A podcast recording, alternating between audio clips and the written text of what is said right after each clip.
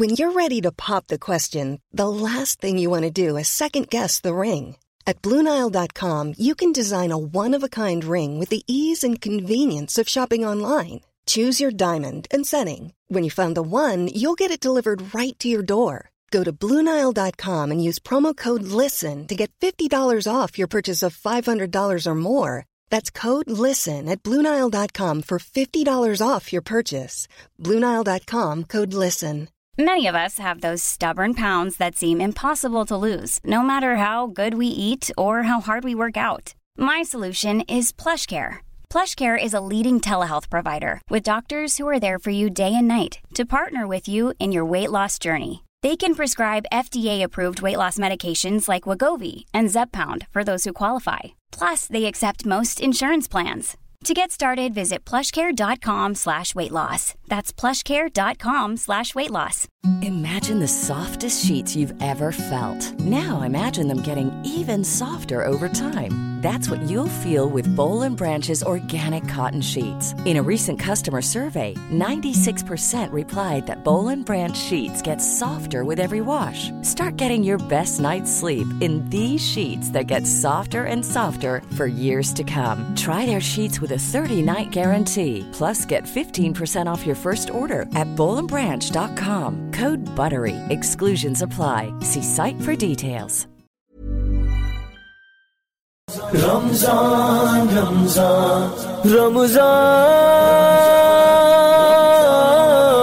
الحمد للہ نحمد صلی علیہ رسول کریم آج ہم نے دسواں پارہ پڑھا ہے تراوی میں تو اس پارے میں اول تا آخر جہاد سے متعلق آیات ہیں غزوہ تبوک کا بھی تذکرہ ہے غزوہ حنین کا بھی تذکرہ ہے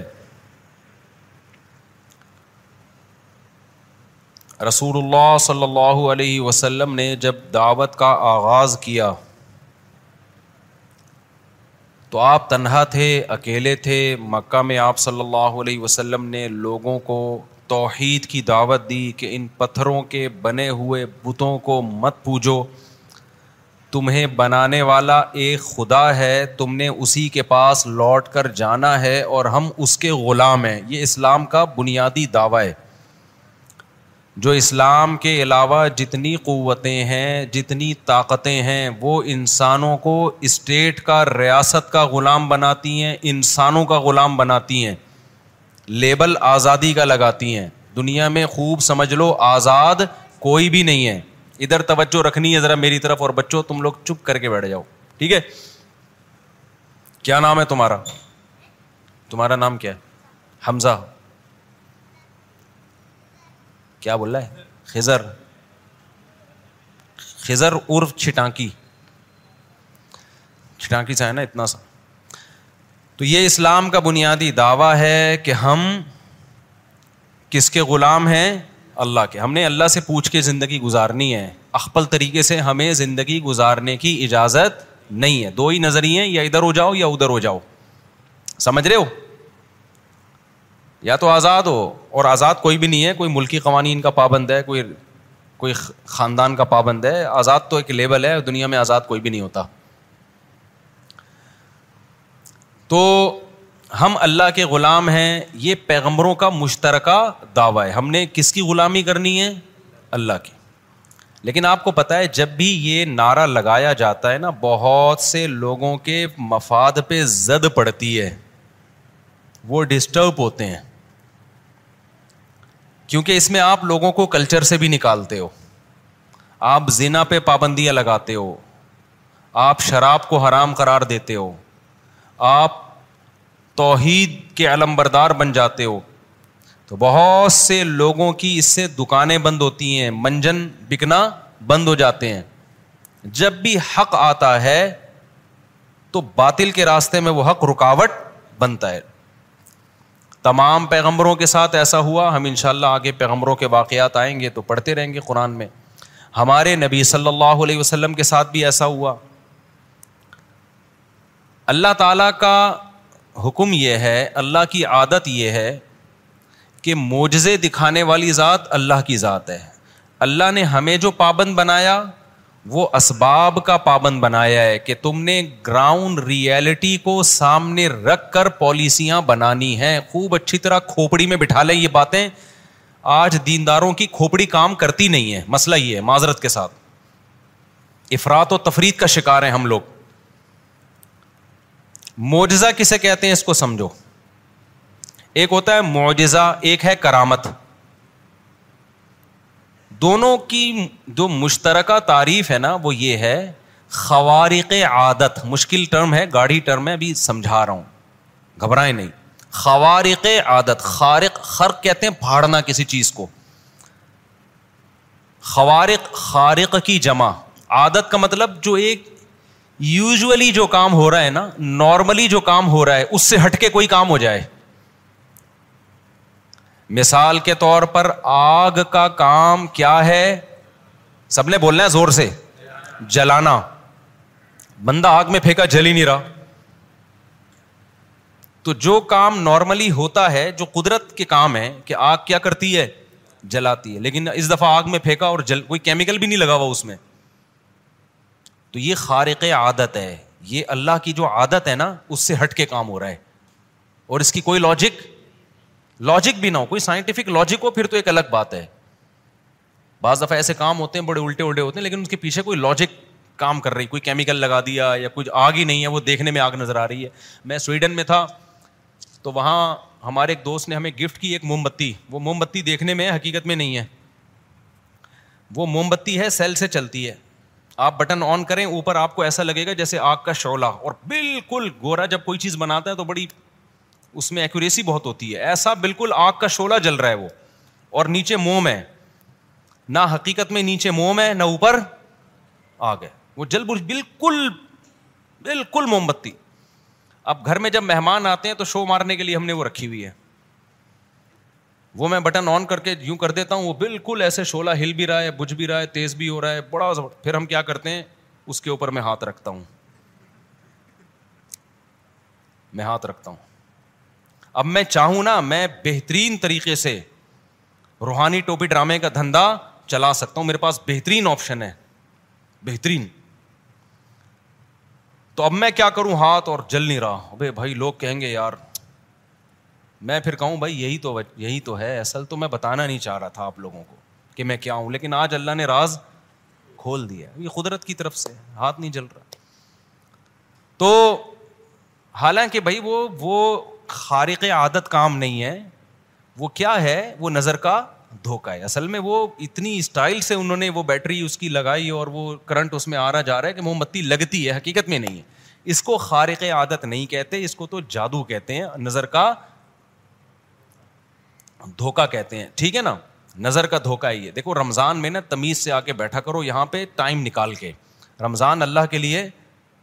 خاص کر دو اس لیے جلدی یوں یوں اٹھنا اور کروٹیں بدلنا اور بھاگنے کی کوشش نہ کرو تمیز سے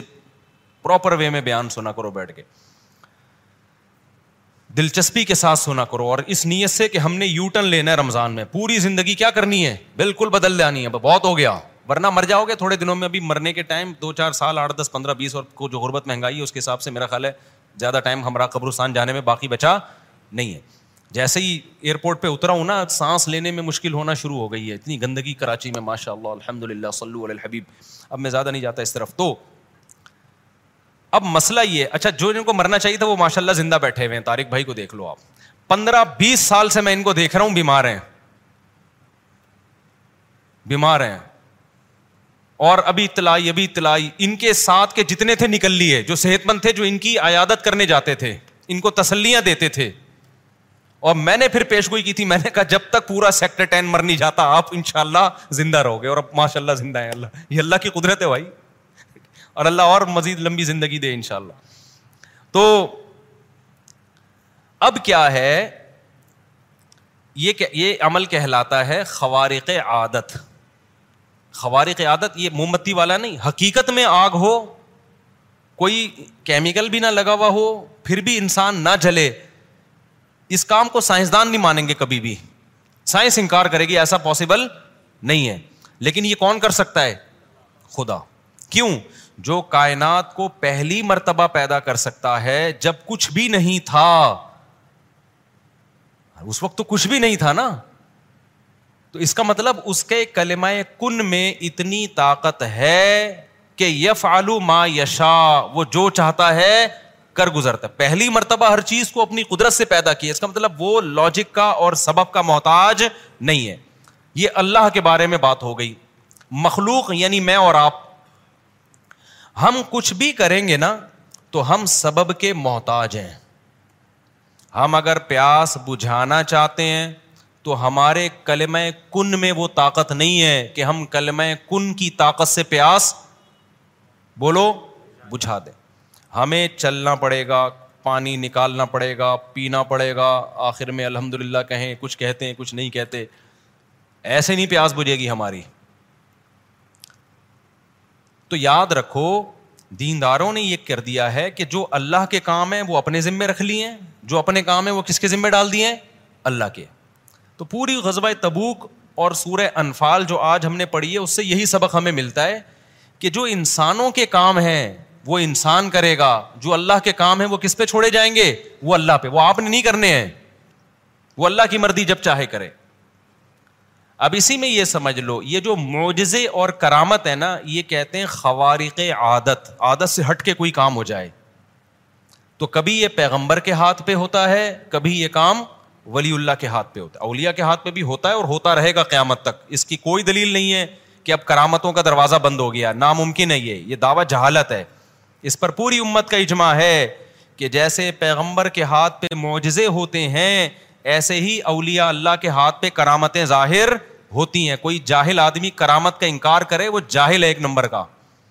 اس کا شرک سے کوئی تعلق نہیں ہے بلکہ یہ عین توحید ہے توحید اس لیے ہے کہ کرامت کا ولی اللہ کے ہاتھ پہ جاری ہوتی ہے لیکن جاری کرنے والا کون ہوتا ہے اللہ ہوتا ہے تو یہ تو اللہ کی قدرت ہے ولی کی قدرت تھوڑی ہے کرامت جب شرک ہوگی جب ہم کہیں یہ ولی کا اپنا کام ہے اس کی اپنی طاقت اور قدرت ہے اپنی تھوڑی ہے حضرت مریم کو بغیر شوہر کے بیٹا مل گیا یہ حضرت مریم کی کرامت تھی یہ شرک اس لیے نہیں ہے کہ یہ کام کرنے والا کون ہے اللہ ہے لوگ کہتے ہیں اس کا تو قرآن میں تذکرہ ہے اس لیے ہم مان لیتے ہیں تو قرآن میں تذکرہ اسے کیوں مان لیتے کیا شرک قرآن کے کہنے سے مان لو گے ظاہر قرآن شرک کو پروموٹ نہیں کرتا قرآن سے اس لیے مانتے ہیں کہ قرآن یقینی چیز ہے تو کوئی بھی یقینی دلیل ہمارے پاس ہوگی ہم کرامت کے واقعے کو درست مان لیں گے بشرطے کے دلیل کیا ہو یقینی اب شریعت ہی نے ہمیں بتایا ہے کہ اگر کوئی صادق نیک آدمی آپ کو خبر دیتا ہے مستند آدمی خبر دیتا ہے تو اس خبر کو آپ کو درست ماننا پڑے گا اگر کسی ولی کی کرامت کی خبر آپ تک مستند ذرائع سے پہنچی ہے چاہے وہ قرآن نہ بھی ہو ذریعہ مستند ہو تو پھر آپ کو اس کو ماننا پڑے گا پھر یہ کہنا یہ منجن اور یہ دکانیں اور یہ بزرگوں کی دکانیں چل رہی ہیں جہالت کی علامت ہے سمجھتے ہو کہ نہیں سمجھتے ہو ایسے بہت سارے اکابر ہمارے بھی اکابر گزرے ہیں بہت سارے علما میں بہت سارے گزرے ہیں جن کی عجیب عجیب ہمارے شیخ حضرت مفتی رشید احمد صاحب رحمہ اللہ کی عجیب کرامتیں ہیں کچھ لیکن ہم ان کو بیان نہیں کرتے کوئی فائدہ نہیں ہے اصل تو شریعت کو فالو کرو لیکن انکار کر دینا کہ مانتا ہی نہیں ہوں میں تو یہ جہالت کی علامت ہے ہاں مستند ذریعہ اگر نہ ہو تو اس فیلڈ میں پھینکو بھی بہت بڑے بڑے پڑے ہوئے ہیں جو کرامتوں کے منجن بکتے ہیں باقاعدہ تو وہ جاہل لوگ اس کو نقل کر رہے ہوتے ہیں مستند ذریعہ سے ہوگا تو مانا جائے گا مستند ذریعہ نہیں ہے تو نہیں مانا جائے گا اس کو رد کر دیا جائے گا جیسے میں بار بار بتاتا ہوں شہدا کے خون کی خوشبو میں نے خود اپنی ناک سے ایک بار نہیں کئی بار سونگی ہے اب آپ کہو کہ میں نہیں مانتا یہ اپنے بزرگوں کے منجن بیچتے ہیں بہت سے ہمارے بزرگ شہید ہوئے ان کے ان کے خون میں خوشبو تھی تو کہتے ہیں یہ اپنے بزرگوں کے منجن بیچتے ہیں تو بھائی آپ جہالا آپ کیوں انکار کر رہے ہو اگر آپ میرا جھوٹا ہونا ثابت کر دو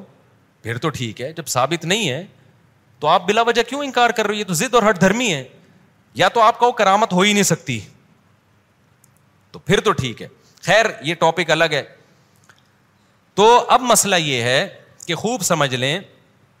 کہ رسول اللہ صلی اللہ علیہ وسلم نے جب مکہ میں دعوت دی ہے تو پوری دنیا ایک طرف ایک طرف یہود و نصارہ جو برحق دین تھا لیکن تبدیل ہو چکا تھا ایک طرف مشرقین مکہ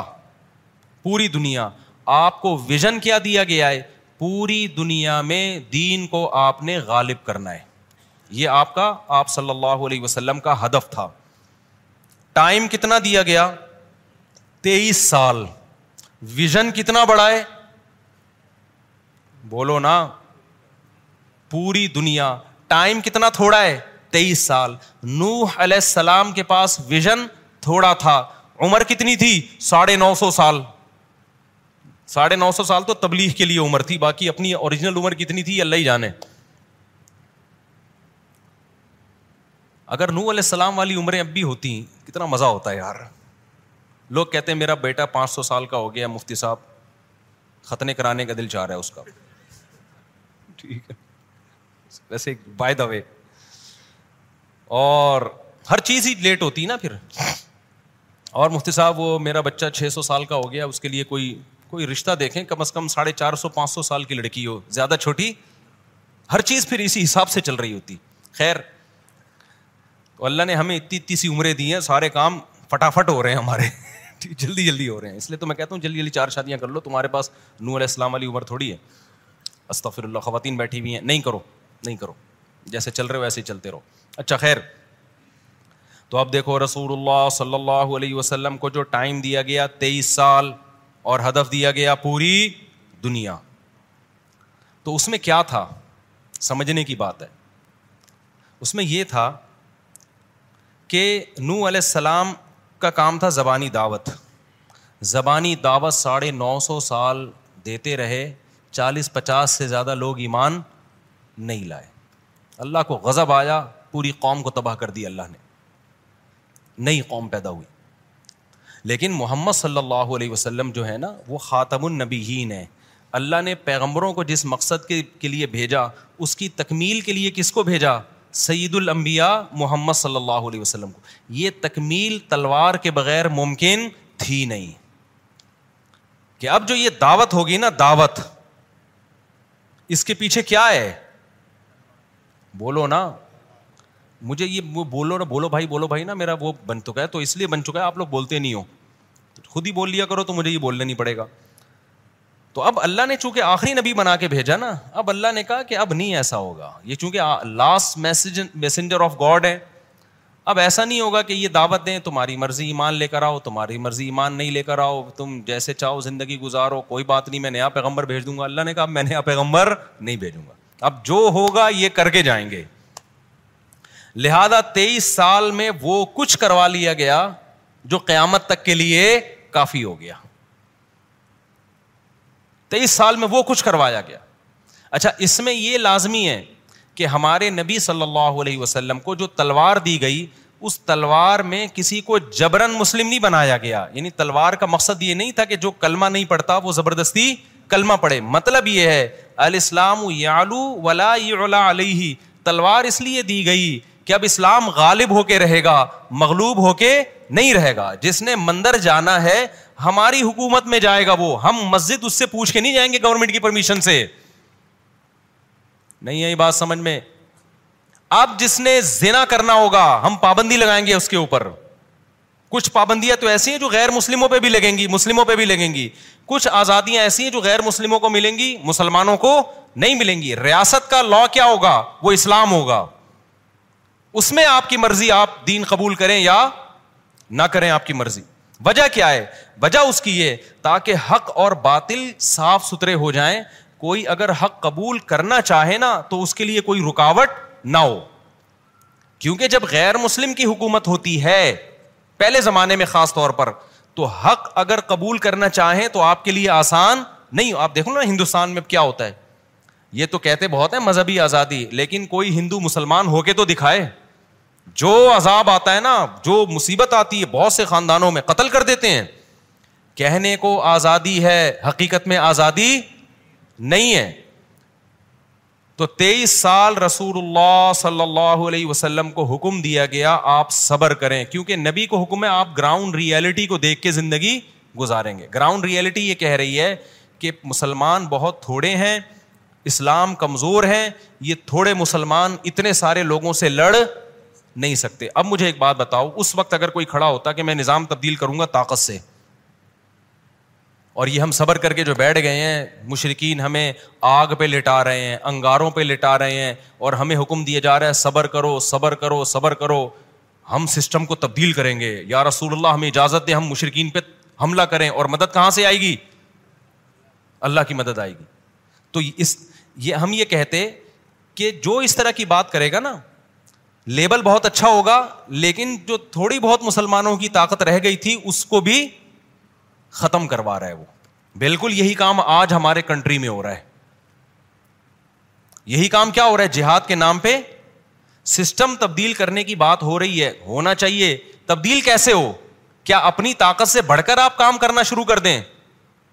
اپنی طاقت سے بڑھ کر اگر آپ نے کام کرنا شروع کر دیا نا تو جو تھوڑی بہت طاقت اور قوت رہ گئی ہے وہ بھی ملیا میٹ ہو جائے گی ستیہ ناس ہو جائے گا اس کا تو تیئیس سال میں تیرہ سال رسول اللہ صلی اللہ علیہ وسلم مکہ میں رہے قرآن کی جتنی آیتیں وصبر صبر صبر صبر کریں کریں کریں صحابہ کو بھی وما صبر کا اللہ بلّہ اللہ کی توفیق سے آپ کو صبر کی توفیق ملے گی اور نبی صلی اللہ علیہ وسلم خوشخبریاں سنا رہے ہیں کہ قریب اللہ ہمیں فتح دے گا غلبہ دے گا لیکن ابھی کیا کرنا ہے صبر صبر صبر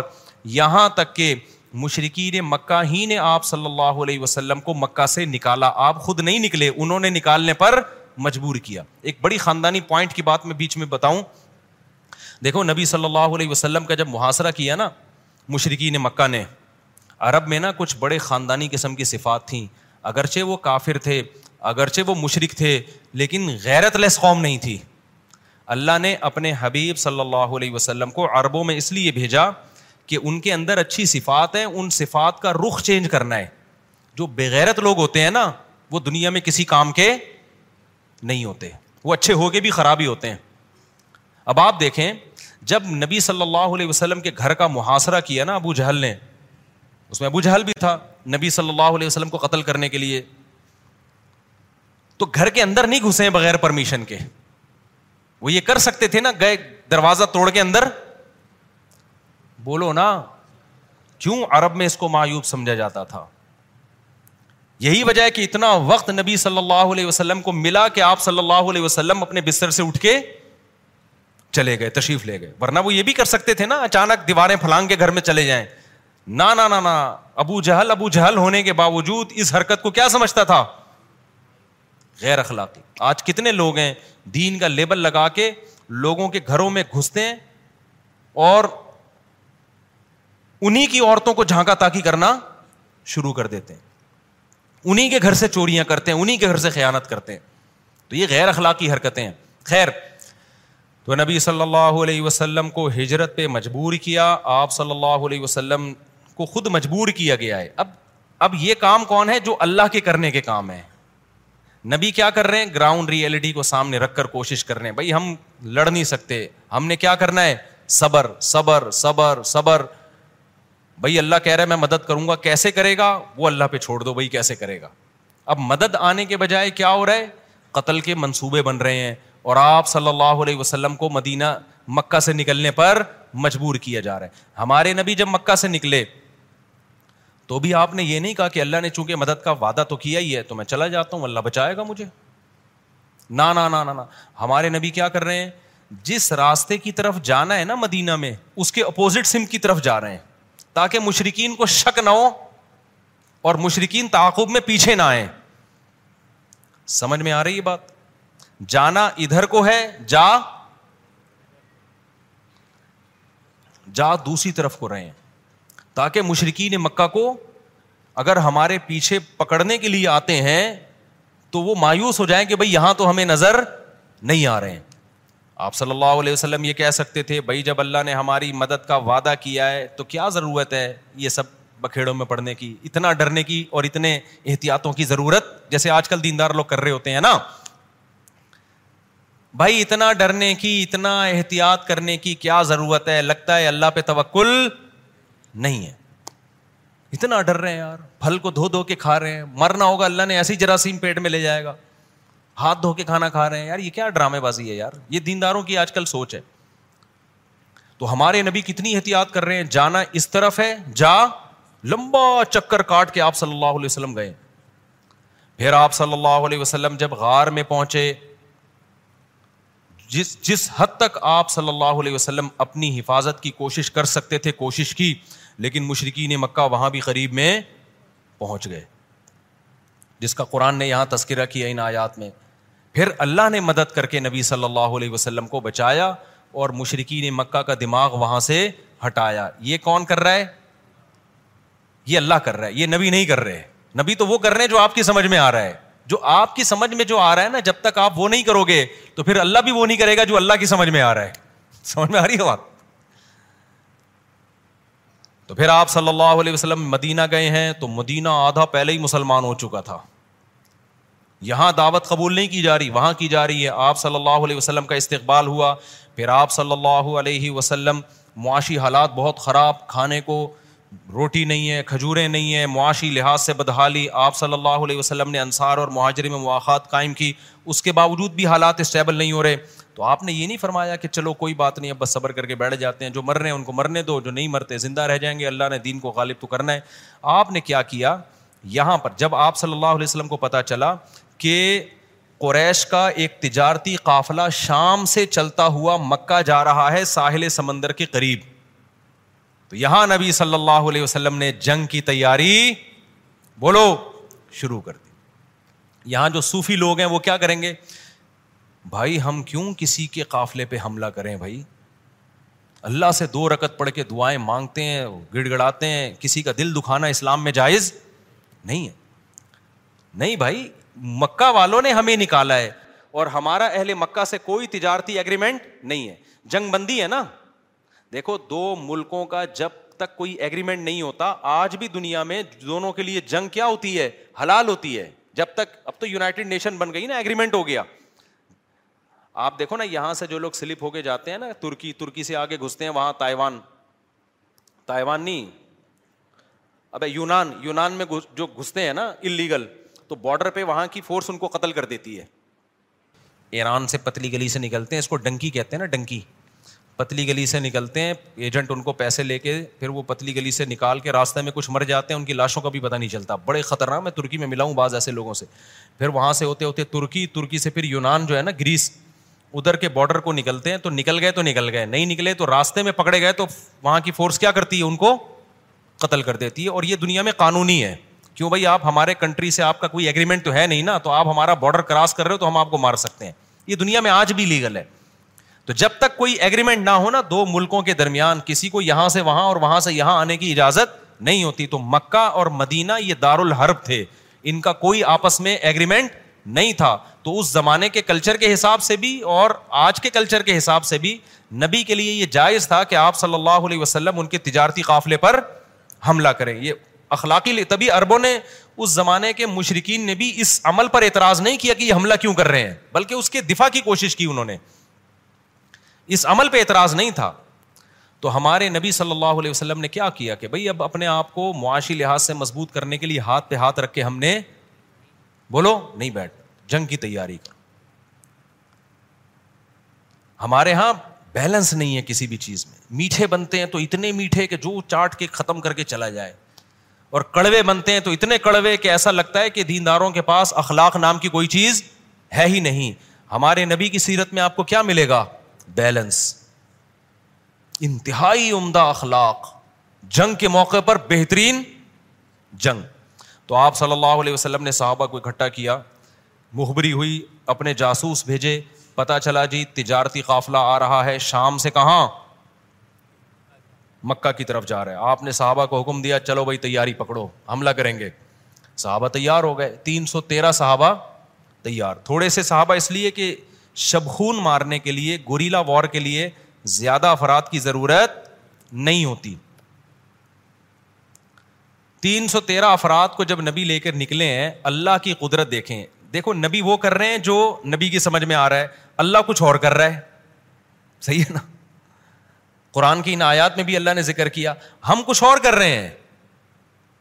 ہم چاہ رہے ہیں کہ یہ حق اور باطل کا مارکا ہو جائے یہ صرف ایک گوریلا وار نہ ہو باقاعدہ پراپر جنگ ہو تو نبی تین سو تیرہ کا لشکر لے کے نکلے وہ تین سو تیرہ ایک تجارتی قافلے پہ حملہ کرنے کے لیے بہت بڑی تعداد تھی جب نکلے ہیں تو ادھر اطلاع ہو گئی مشرقین مکہ کو کہ نبی صلی اللہ علیہ وسلم کو علم ہو گیا ہے تو ابو سفیان نے پیغام بھیجا ابو لہب ابو جہل کی طرف کہ بھائی ہمارے قافلے کی حفاظت کے لیے لشکر بھیجو ادھر جناب ابو جہل اور یہ بڑے بڑے جو سردار تھے نا انہوں نے تیاری پکڑنا شروع کر دی اللہ کی قدرت کے وہ قافلہ بچ کے آرام سے نکل گیا یعنی راستہ چینج کر دیا انہوں نے اور نبی صلی اللہ علیہ وسلم وہاں حملہ نہیں کر سکے تو پیغام بھیجا ابو سفیان نے کہ ہم بخیر و عافیت نکل آئے ہیں اب بلا وجہ فوج بھیجنے کی ضرورت نہیں ہے جو ہمارا مقصد تھا پورا ہو گیا ہے لیکن ابو جہل نے کہا نہیں اب یہ کیونکہ بدر کے مقام پہ آ گئے ہیں نا تین سو تیرہ ان کو ہم نے واپس جانے نہیں دینا اب ہم ان پہ حملہ کریں گے اب یہ چیز صحابہ کے اگینسٹ جا رہی تھی کیونکہ تین سو تیرہ کا مقابلہ ایک ہزار کے ساتھ نہیں ہو سکتا کیونکہ یہ تین سو تیرہ معاشی لحاظ سے بھی مضبوط تھے ایک سوری کمزور تھے ایک چھوٹا سا قافلہ جس پہ قبضہ کرنا تھا وہ بھی ہاتھ سے بولو نکل گیا تو جو قوم معاشی لحاظ سے کمزور ہو جو کھانے کی فکر میں کسی قافلے پہ حملہ کرنے کا ارادے سے نکلی ہو وہ قوم ایک دشمن طاقت سے لڑ کیسے سکتی ہے لیکن ہوا یہ کہ ابو جہل نے وہ پورا لشکر ایک ہزار کا ساز و سامان کے ساتھ بھیج دیا اور بزر بدر میں آمنے سامنے آ کے کھڑے ہو گئے اب صحابہ کے پاس نہ واپسی کا آپشن اور اسباب کی دنیا میں نہ لڑائی کا آپشن تھا میں اس لیے اتنی ڈیٹیل بیان کر رہا ہوں آج جس پاگل کا موڈ اٹھتا ہے نا وہ کہتا ہے یہاں بم پھاڑ دو یہاں یہ کر دو یہاں یہ کر دو حکومت کو پلٹ دو حکومت کو لڑ دو بھائی تیرے پاس ہے کیا تو فوراً مثال دیتے ہیں صحابہ کے پاس کیا تھا وہ تین سو تیرہ جب ہزار پہ آ سکتے ہیں تو ہم کیوں نہیں آ سکتے تو سمجھ رہے ہو وہ لڑائی کس کی طرف سے ہوئی تھی وہ اللہ کی طرف سے مقدر صحابہ مجبور ہو گئے تھے لڑنے پر پھر نبی صلی اللہ علیہ وسلم نے صحابہ کو جمع کیا کیونکہ نہ اسلحہ ہے نہ گھوڑے ہیں نہ تلواریں ہیں پیدل لوگ ہیں اور وہ سامنے وہ پاورفل ایک جماعت ہے کیسے لڑے بھائی ان سے کیونکہ اگر یہی کام کرنا ہوتا تو مکہ میں کر لیتے نا لیکن میں نے بتایا نبی وہ کر رہے ہیں جو نبی کے سمجھ میں آ رہا ہے اللہ وہ کر رہا ہے جو اللہ کے سمجھ میں آ رہا ہے پھر وہی ہوا صحابہ نے کہا ہم لڑیں گے کوئی بات نہیں ہماری جان چلی جائے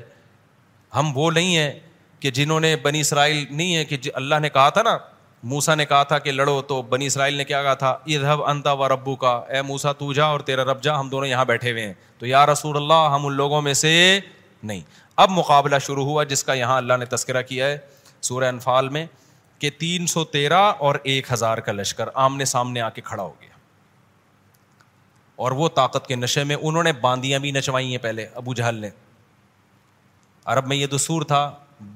جنگ میں کیا ہوتا تھا موسیقی تبلا اور باندیاں بھی ناچتی تھیں ان کو موٹیویٹ کرنے کے لیے جو گناہ گار لوگ ہیں ان کو موٹیویشن ملتی ہے تبلا سارنگی اور بیہودہ عورتوں کے ناچ گانے سے اور مسلمان کو موٹیویشن کس سے ملتی ہے اللہ کے ذکر سے یا ایو الذین آمنوا اذا لقیتم فیتا فثبتو وذکر اللہ کثیرا قرآن کہہ رہے ایمان والو جب کسی مضبوط جماعت سے ٹکراؤ ہو ثابت قدم رہو اور اللہ کا کثرت سے ذکر کرو یہ ذکر کرنے سے تمہیں موٹیویشن ملے گی دیکھو دماغی سکون اللہ کے ذکر سے بھی ملتا ہے اور بہت سے لوگوں کو گانے بجانے سے بھی ملتا ہے یہ ایسے ہی ہے کہ جیسے کسی کو شراب سے سکون ملتا ہے اور کسی کو سونے سے سکون ٹینشن میں سو جائے گا اٹھ کے ٹھیک ہو جائے گا اور کوئی پیے گا تو ٹھیک ہوگا سونے سے وہ ٹھیک نہیں ہوتا تو یہ جو شراب سے ٹھیک ہو رہا ہے اس کی نیچر خراب ہو چکی ہے جو سونے سے جس کا دماغ سیٹ ہو جائے نا اس کی نیچر صحیح ہے تو ایسے ہی دنیا میں بھی یہ اصول ہے کہ موسیقی کے جس سے جس کا دماغ سیٹنگ پہ آ رہا ہے نا اس کا مطلب دماغ کی سیٹنگ خراب ہو گئی ہے اس کی اب کیا ہوا ہے کہ جی ہزار کا لشکر تین سو تیرہ کا لشکر عرب بڑے عجیب قوم تھے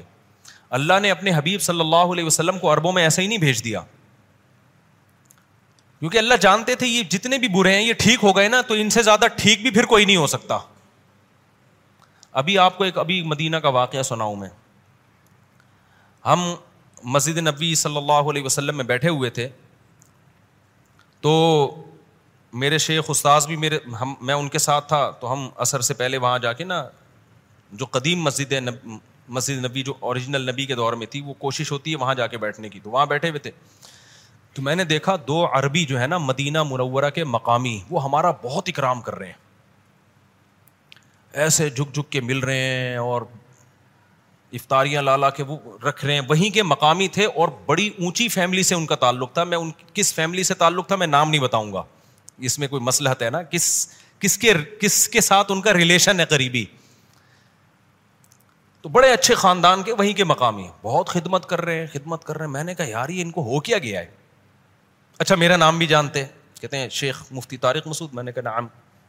ٹھیک ہے نا اچھا ہمارے استاذ کی بھی بڑی خدمت کر رہے بھائی میں حیران یار ان کو ہو کیا گیا ہے اتنی محبت اتنی محبت پھر افطاری کے وقت میں نا لقمہ بنا بنا کے کھلا رہے ہیں مجھے بھی اور استاذ کو بھی ہمارے عربی لوگ نا کسی کو لفٹ نہیں کراتے جو سعودی عرب میں رہا ہے نا ان کو پتہ ہے اور سعودی بھی ہو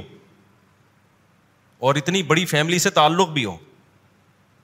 اچھا لکمہ بنا بنا کے کبھی پنیر لا کے رکھ رہے ہیں کبھی کیا رکھ رہے ہیں تو میں نے پھر پوچھا میں نے ساتھیوں سے پوچھا بھائی اتنا فری کیوں کرا رہے ہیں پھر انہوں نے خود بتایا انہوں نے کہا بھائی ہم یہاں تبلیغ سے جڑتے ہیں تبلیغ والوں کے ساتھ ان تم اخرج تمونا ہدایا یہ اس کے الفاظ تم وہ لوگ ہو جنہوں نے ہمیں گمراہی سے ہدایت کی طرف نکالا ہے یعنی تبلیغ والے تو ہم بھی چونکہ پاکستان سے ہیں نا نسبت ہماری بھی انہوں نے پاکستان سے جوڑ دی نا تبلیغ سے کہ ہم تو گمراہی میں جا رہے تھے تبلیغ والے آئے ہمیں اللہ کے راستے میں جوڑا اور ہم گمراہی سے نکل کے کدھر آ گئے ہدایت کی طرف تو اب جو بھی پاکستانی ان کو لگے گا نا تھوڑا سا پکڑی چکڑی تھوڑا سا تبلیغی اسٹائل وہ اس کا یہی کرام کرتے ہیں یہ میں ابھی جو آپ کو بتا رہا ہوں نا وہ جذبات نہیں بن رہے جب یہ سن رہا تھا نا میں ان سے تو جو اس وقت میرے جذبات تھے نا وہ میں بیان نہیں کر سکتا میں اپنے آنسو کو چھپا رہا تھا ان سے اور کافی دیر تک میرے آنسو بہتے رہے ہیں کہ یار کیسے خاندانی لوگ ہیں ہمارے یہاں کسی کو پکڑ کے سہروزہ لگا دو انسان کا بچہ بن بھی جائے گا نا پھر بھی بھول جائے گا آپ ملے نا یار تو نے میرا بیان سن کے داڑھی رکھی ہے کیا ہو گیا رکھ لی تو ایسے کرے گا نا تو کیا ہو گیا بھائی آپ نے میرا بیان سن کے سنا ہے کہ اللہ نے توبہ کی تو ہاں دے دی تھی تو وہ تو بہت ہیں دنیا میں تو کیا کریں بھول جاتے ہیں نا میں نے کہا بھائی ہم نے ڈائریکٹ اس کو دعوت بھی نہیں دی ہے دعوت دی تبلیغ والوں نے اور فائدہ کس کو ہو رہا ہے ہر پاکستانی مولوی کو وہ عزت دے رہے ہیں اکرام کر رہے ہیں کھجورے پنیر میں اور مکھن میں ڈبو ڈبو کے کھلا رہے ہیں ہم نے وہاں حاجی عبد الواب صاحب زندہ باد قربانی تو وہ دے کے گئے پیڑے کون کھا رہا ہے قربانی تو حاجی صاحب دے کے چلے گئے نا حضرت حاجی عبد الوہاب رحمۃ اللہ علیہ پیڑے کون کھا رہا ہے بعد والے ہم جیسے نالائک کیا کر رہے ہیں پیڑے کھا رہے ہیں لیکن میں نے کہا ان کے جذبے کو دیکھو یار مدینہ منورہ کے ہیں یہ اتنی اونچی فیملی سے ان ان کا تعلق ہے لیکن پر کسی نے تھوڑا سا احسان کر دیا تو اب یہ احسان فراموشی بولو نہیں ہے یہ اٹ از کالڈ خاندانی سمجھتے ہو تو اللہ تعالیٰ نے اپنے حبیب صلی اللہ علیہ وسلم کو جس قوم میں بھیجا نا اس قوم میں کچھ واقعی خصوصیات تھیں جن کی وجہ سے اللہ نے عربوں کی سلیکشن کی ہے تو خیر اب کیا ہوا دونوں طرف کی فوجیں جب آمنے سامنے کھڑی ہوئی ہیں تو عربوں میں ایک عادت تھی کہ بھائی جنگ شروع ہونے سے پہلے جو قوم کے بڑے بہادر ترین لوگ ہیں نا پہلے ان کے بٹوین مقابلہ ہوگا یہ بٹوین میری بنائی ہوئی انگلش ہے ان کے بٹوین کیا ہوگا مقابلہ ہوگا مجھے پتا ہے یہاں بٹوین کا لفظ استعمال نہیں ہوتا لیکن میں جان کر استعمال کر رہا ہوں کچھ لفظ غلط ہوتے ہیں لیکن استعمال میں مزہ بہت آتا ہے خیر اب کیا ہوا ہے کہ یہاں سے جو عرب کے قریش کے اور ہاشمی یہ بڑے بڑے تین سردار اتبا ابن ولید تھے مجھے نام ابھی ہر سال بیان کرتا ہوں پھر بھول جاتا ہوں ایک کا نام یاد رہ جاتا ہے اتبا بن ولید اور دو اور سردار تھے یہ تینوں نکلے تینوں جب نکل کے آئے ہیں نا مشرقین مکہ کی طرف سے تو تینوں نے نعرہ لگایا حل مم مبارز کوئی ہے ہمارا مقابلہ کرنے والا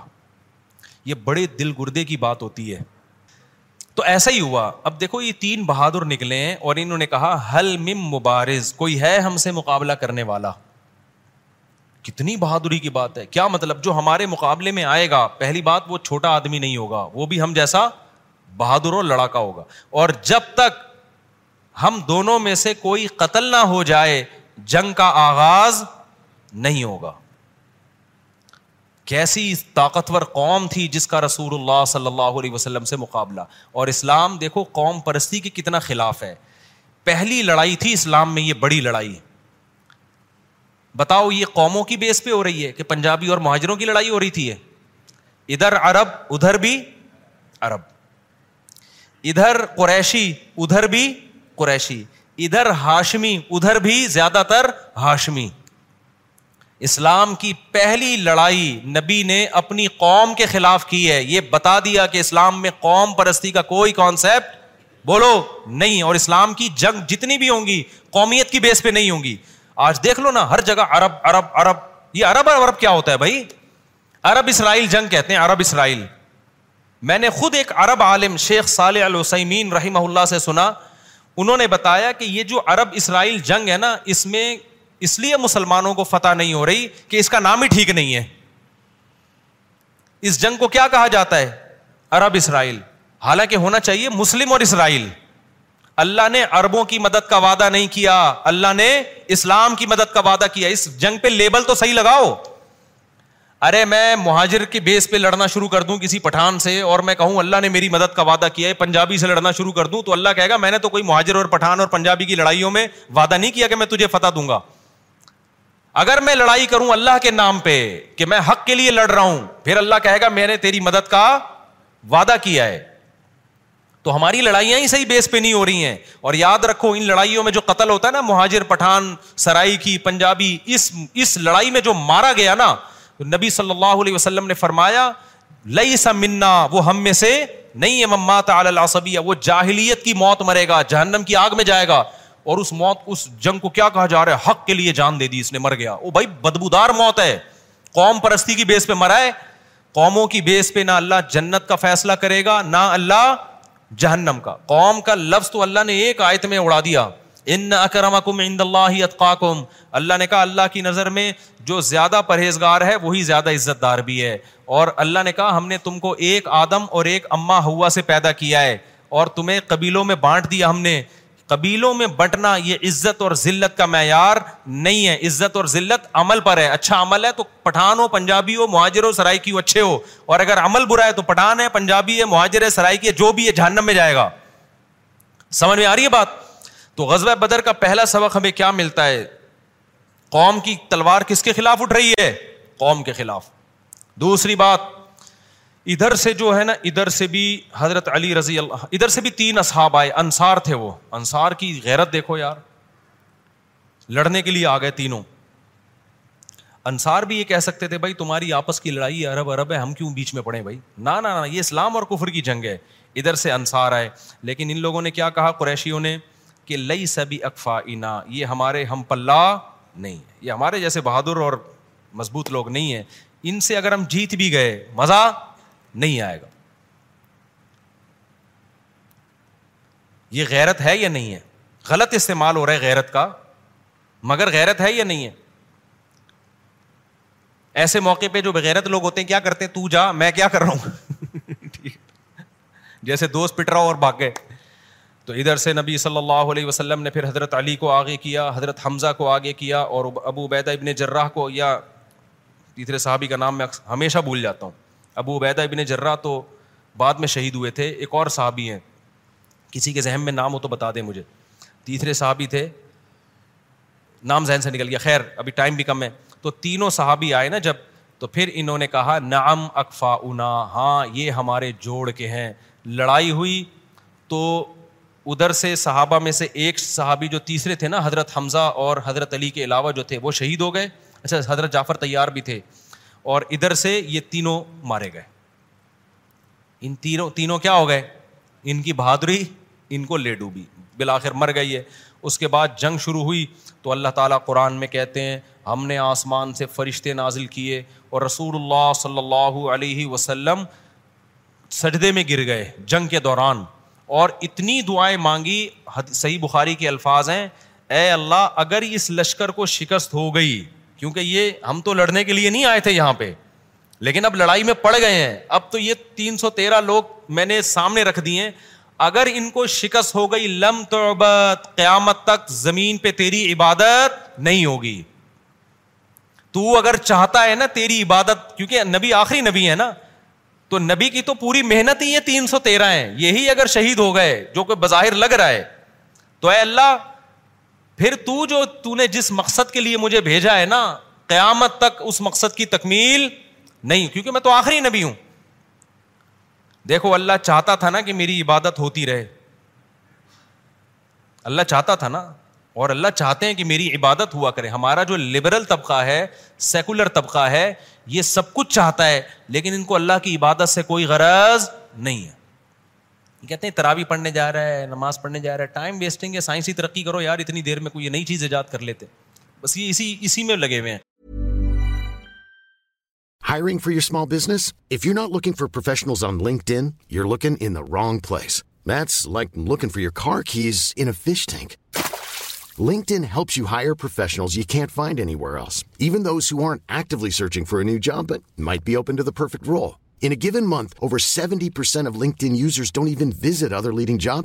سوٹ لگنر like you free job slash people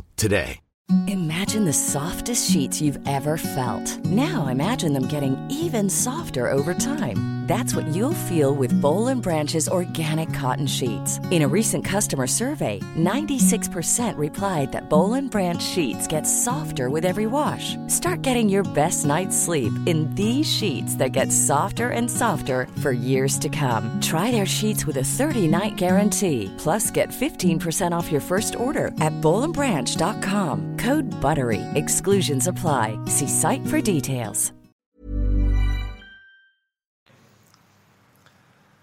تو وہ مقابلہ ہوا اور اللہ نے آسمان سے فرشتے نازل کی اب دیکھو یہاں بھی اللہ میاں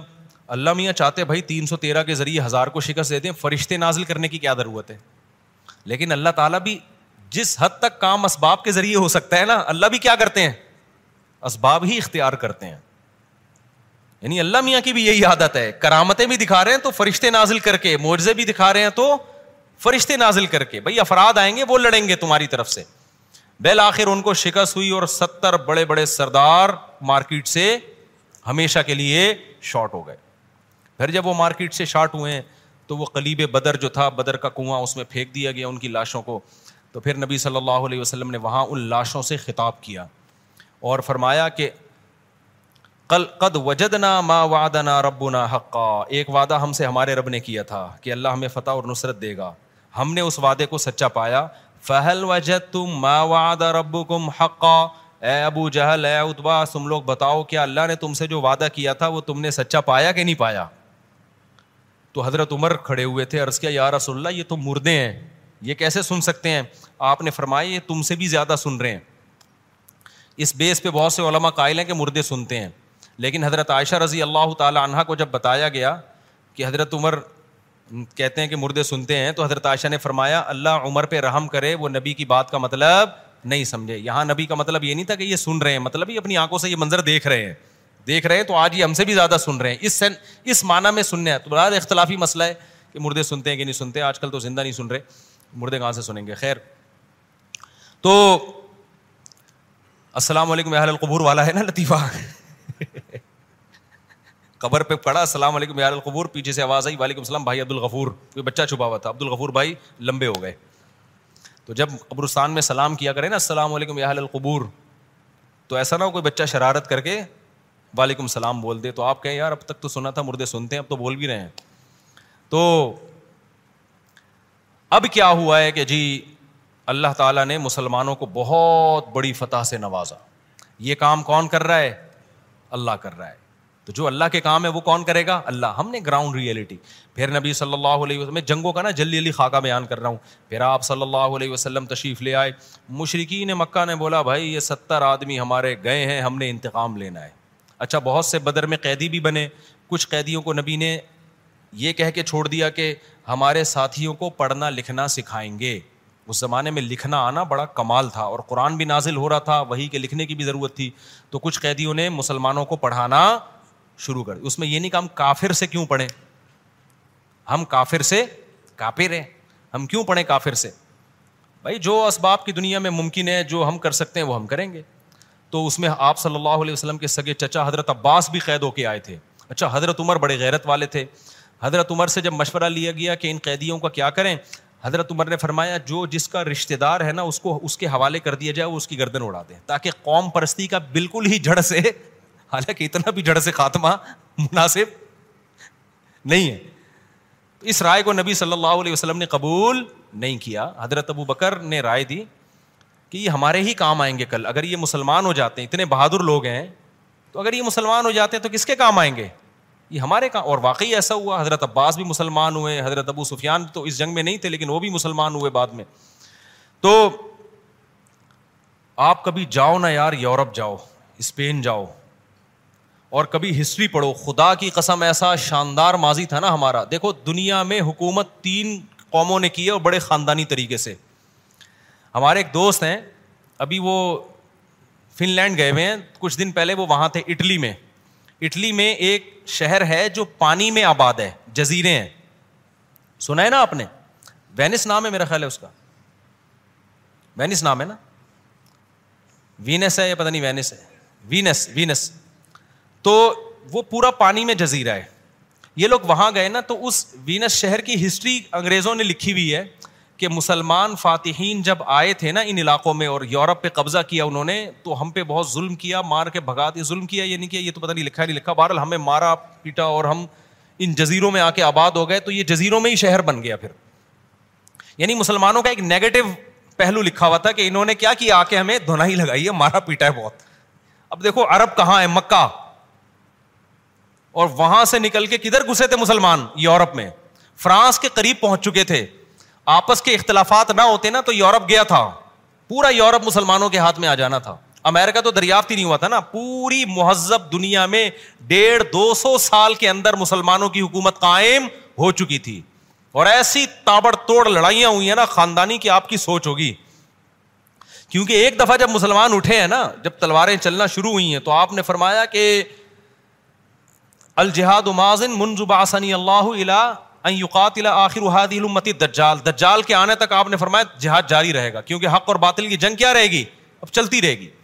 تو مسلمان اٹھے پھر وہ تھوڑے تھوڑے لوگ تاریخ بن زیاد کے ساتھ بہت تھوڑا سا لشکر تھا اور یہ جرمنی اور یہ جو ان لوگوں کی حکومتیں تھیں نا جرمنی جرمن کی بہت بڑی ریاست تھی اس وقت